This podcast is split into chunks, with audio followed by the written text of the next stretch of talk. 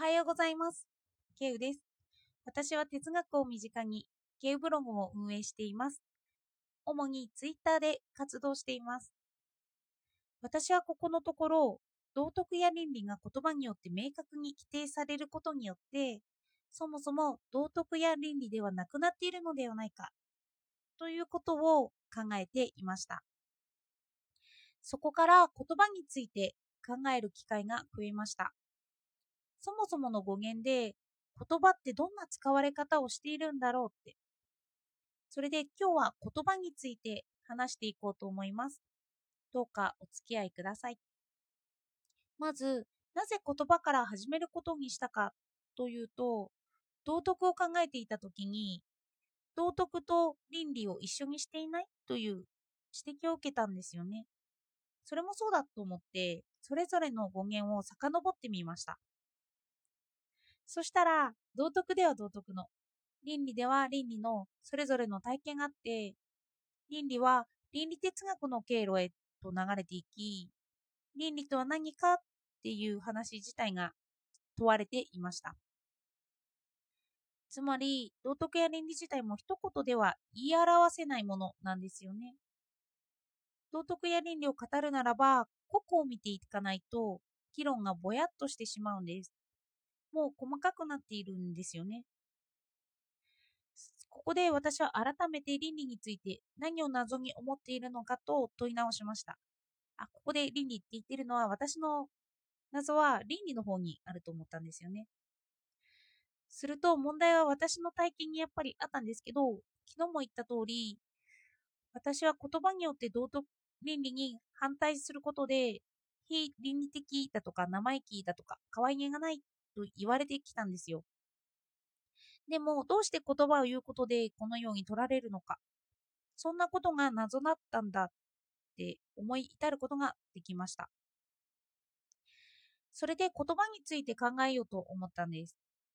哲学で言葉といえば、ソクラテスとその弟子プラトンたちとのやりとりを思い出しました。ソクラテスといえば問答法で有名な人物ですよね。特に人に話すことによって倫理学を教え込もうとしていた人みたいなんです。問いとして正義とは何？を相手に語らせて、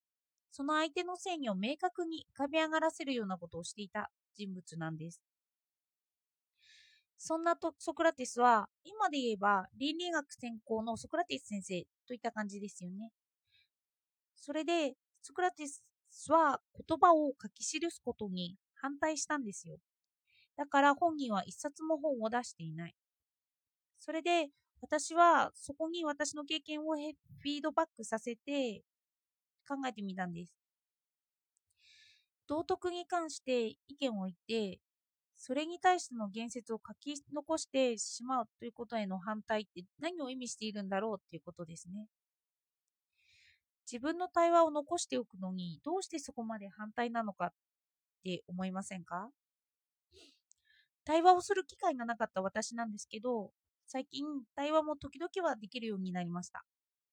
そこで思ったことがあるんですけど、話すことで扱う内容と言うことで扱う内容は違うんだなということです。私はこのラジオの原稿を30分ぐらいは時間をかけてパソコンに打ち込んでいます。でも語るとしたら10分で届けられますよね。この差が存在しているんです。試しに話している言葉をそのまま文章化してみるとします。多分、おそらく何て言ってるのか、明確な意図をつかむのって普段の会話だと難しいんじゃないかなと思います。例えば、瞑想について説明してもらうとしますね。瞑想は考えがやってくるもので、雑念が浮かんでくることを実感するもの、意志がないもの、本当に無になるようなことは相当難しいということ。ずっと瞑想をやってると意識がはっきりしないような魔物な危ない世界に行ってしまうことがあるよと私はこんな説明を受けました。それで、初めにこの説明を聞いたときに、私は考えがやってくるっていうのは構造主義でやっていたような刺激によって考えさせるっていうこととか、記憶や体験と関係しているのとか、雑念ってどう規定したらいいのと、言葉を考えつつも、その概念を把握しようとしたんですよね。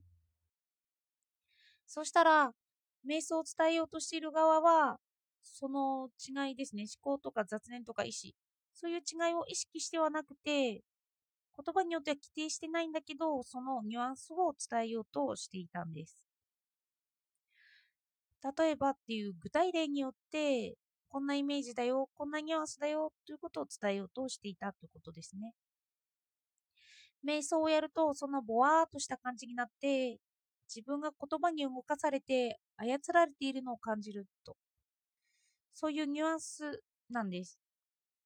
それって話している時点では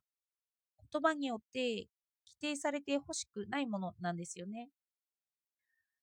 規定されていくと伝えたいと思っているものが違うことに違うものになってしまうんです。違うイメージとかですね。例えば、瞑想という言葉のイメージをつかんで、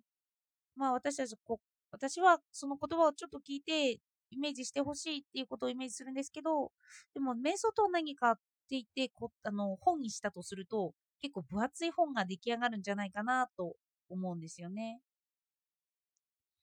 人はイメージを伝えようと対話をするんですよね。その人が理解できているところは言語化せずに、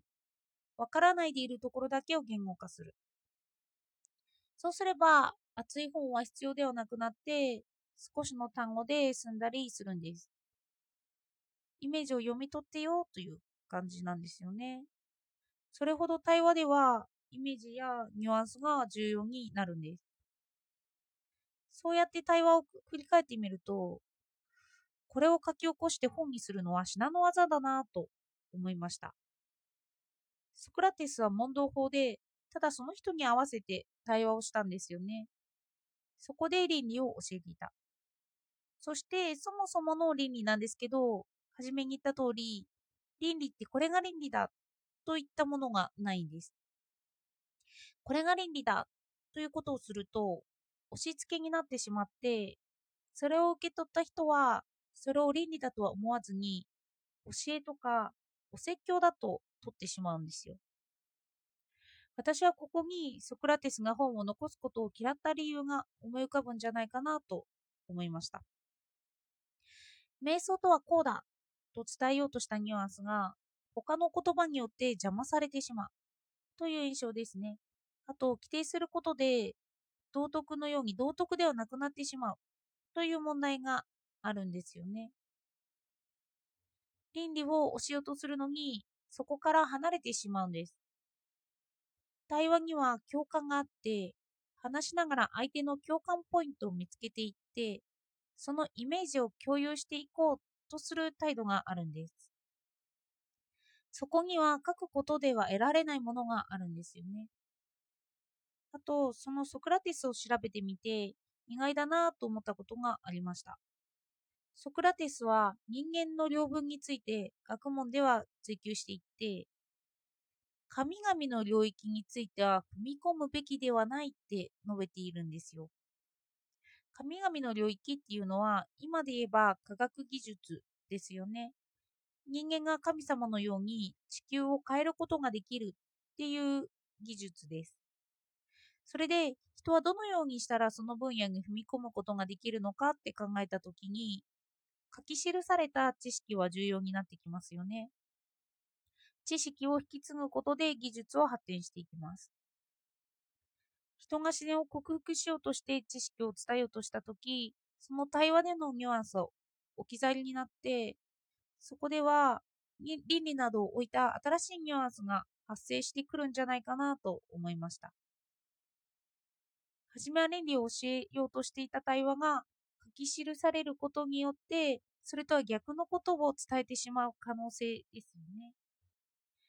今日は言葉について話してきました。まだまだ言葉については考えたいなとことがあるので、私の考えが更新されたら、その都度ラジオで取り上げたいなと思いました。